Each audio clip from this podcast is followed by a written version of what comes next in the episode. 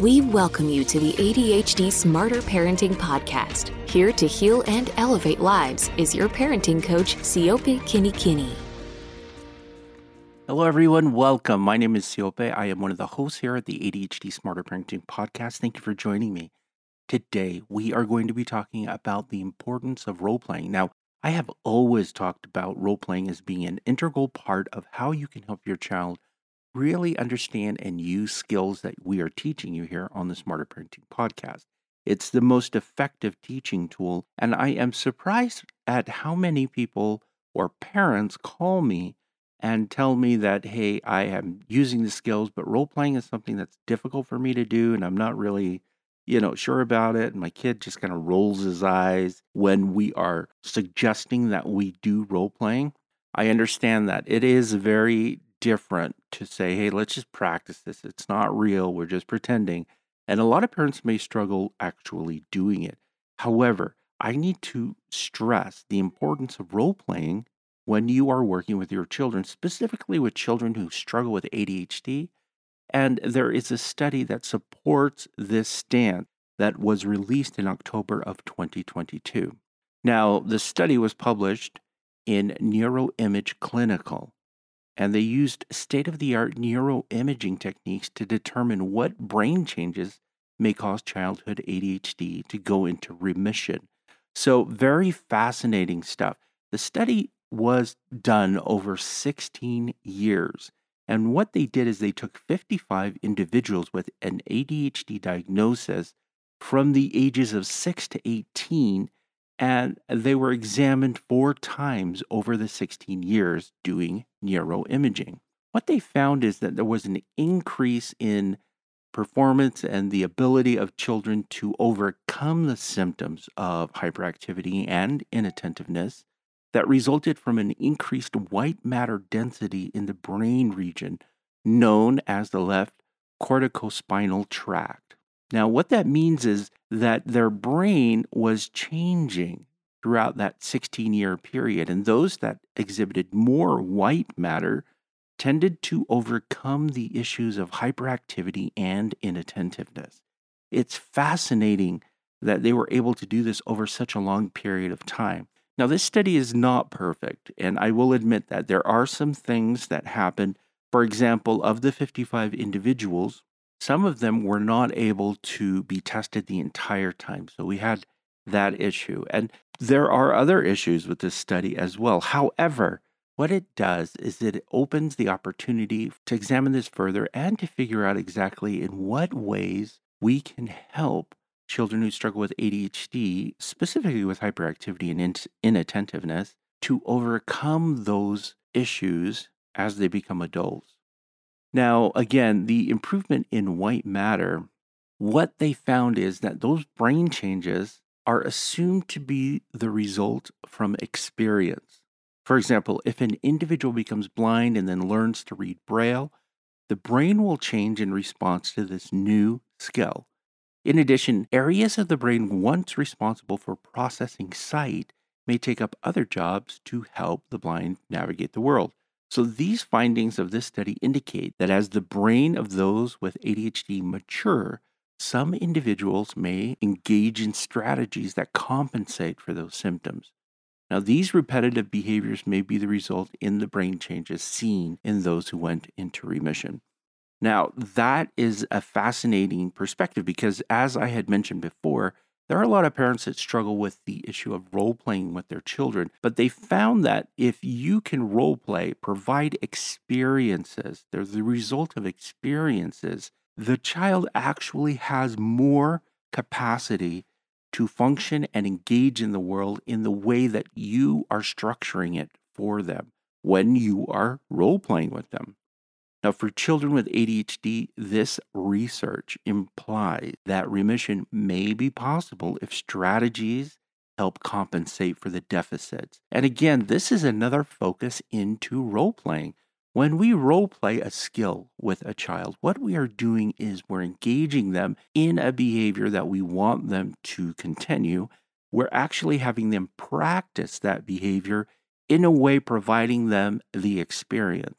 Now, I always tell parents you need to practice at least three times. And the reason for this with ADHD and with any children really is that by doing it repetitively over and over, you're creating stronger connections in their brain to the experience they're having while role playing.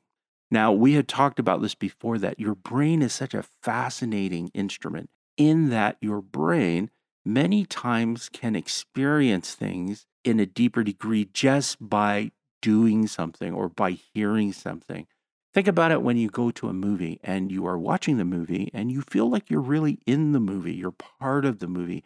Your brain knows that you are watching an image on a screen that is projected with light, that these people on the screen are not connected to you. And yet, you feel connected to them emotionally. And that's your brain allowing you to experience what is happening on the screen as though you were part of the action. It's very fascinating when you think of what the brain can do. Now, when parents practice skills with their children and role play, there is a power in that because that really does help the child connect the behavior, your expectations, what they need to do, all of those things come into play in the role play. Now, back to what I had mentioned before, I have met with many parents who learn the skills, they learn the steps. However, when it comes to practicing it, to role playing it with their child, they struggle. They really struggle with it.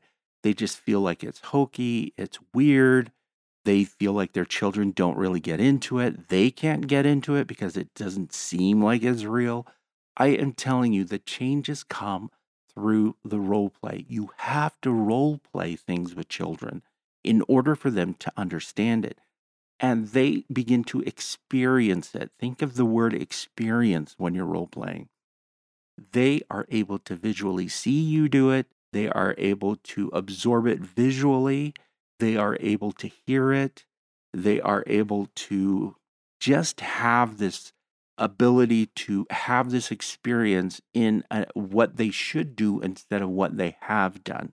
So, if I'm going to tell a parent anything, it's great to learn all the steps. That's wonderful. However, if you do not practice it with your child, you are just giving them information. You're not really integrating the information into changing their behavior. You have to practice it. I found it interesting that I visited a, a, lawyer friend of mine who is at a fairly large law firm. And we were going to lunch, and I went to his office. And as we walked around, I noticed this room that looked like a courtroom in their office. And I asked him, and I said, Hey, so tell me about this room. Like, this isn't a courthouse. And he's like, Yeah, as lawyers, if we have a big case, we practice. We'll bring in people to act as a jury and we will present our cases and we practice in here. And I thought, that is exactly what I'm telling parents to do is practice. You need to practice, you need to role play. Lawyers in big firms do this for large cases. They practice. And if you think of the capacity of a lawyer, I mean, they've gone to law school, they've passed the bar, there's a lot going on there, and yet they still practice what they're going to do in the courtroom before they actually get into the courtroom.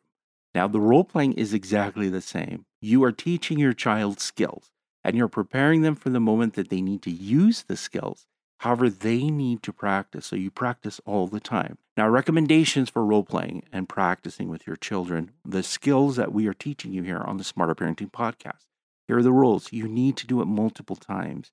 You need to do it throughout the day so your child has the experience of doing it in the morning, in the afternoon, and in the evening.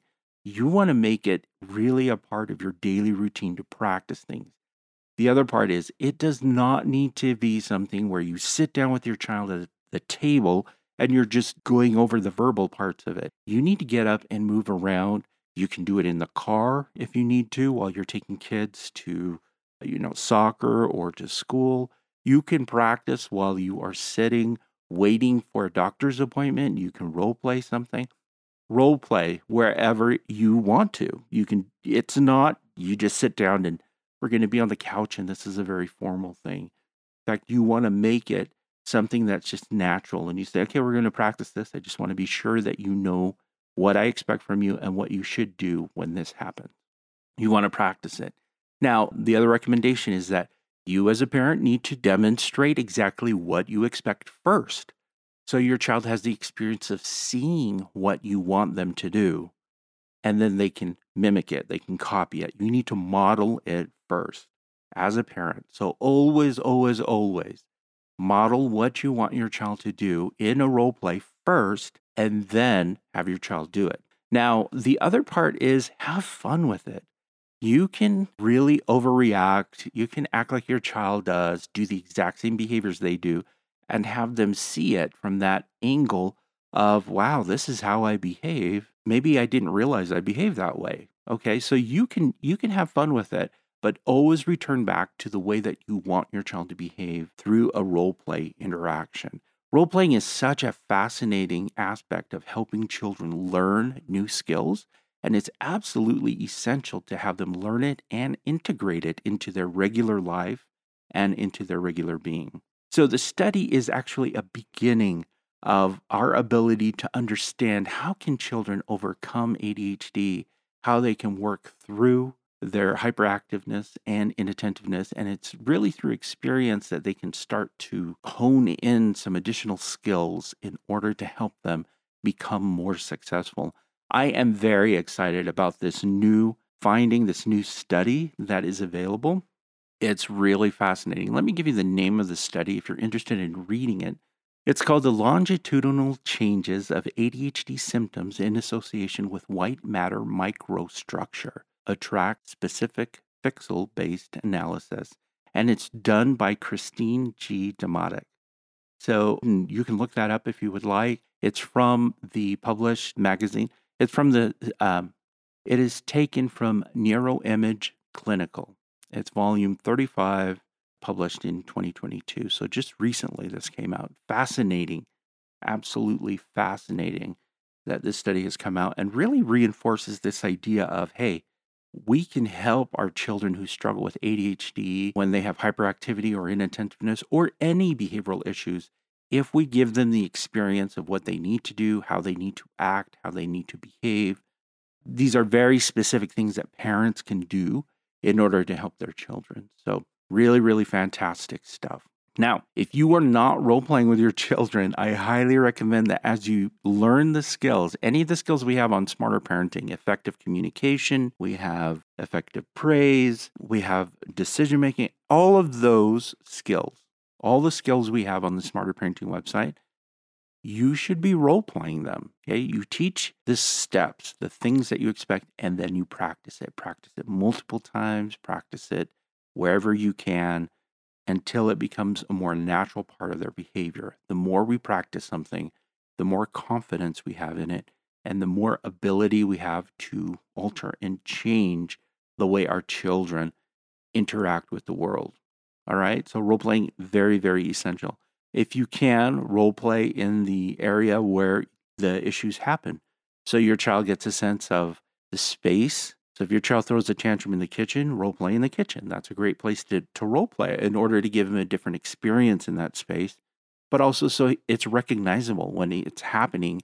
He's like, wait a minute, I've been in this space, I've had a tantrum, and we've role played what I should do. It gives them options instead of saying, I'm just going to go into tantrum mode. All right. So role play, role play, role play, role play everywhere.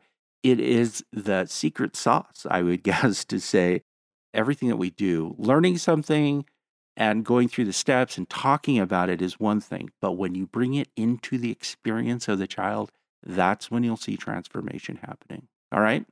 So that's my challenge to you this week. You need to role play, practice give your children the experiences that they need in order to overcome difficult experiences in the future by role playing, by practicing it. Okay? That's my challenge. So choose one thing you want to help your child correct. Go over to the Smarter Parenting website and watch the video role playing. There's an actual video. It's about five minutes long, doesn't take very long, and it's entertaining. So watch the video. It will walk you step by step in what you need to do and how you need to do it as far as role playing goes. And you can use that. You can download materials as well on the website that will help you through this process. All right. So keep that in mind. And fascinating studies are still coming out. They are trying to understand what is happening with ADHD symptoms and improving that. This study is just the beginning. Now they're going to focus more deeply as well in order to understand and help families that have children who struggle with ADHD. Really great stuff. I, am so happy I can share this information because it's new information and it's information that actually is going to affect future studies on how we can help families improve. That's it for me this week. I hope you have a great week and I will talk to you again soon. All right, bye.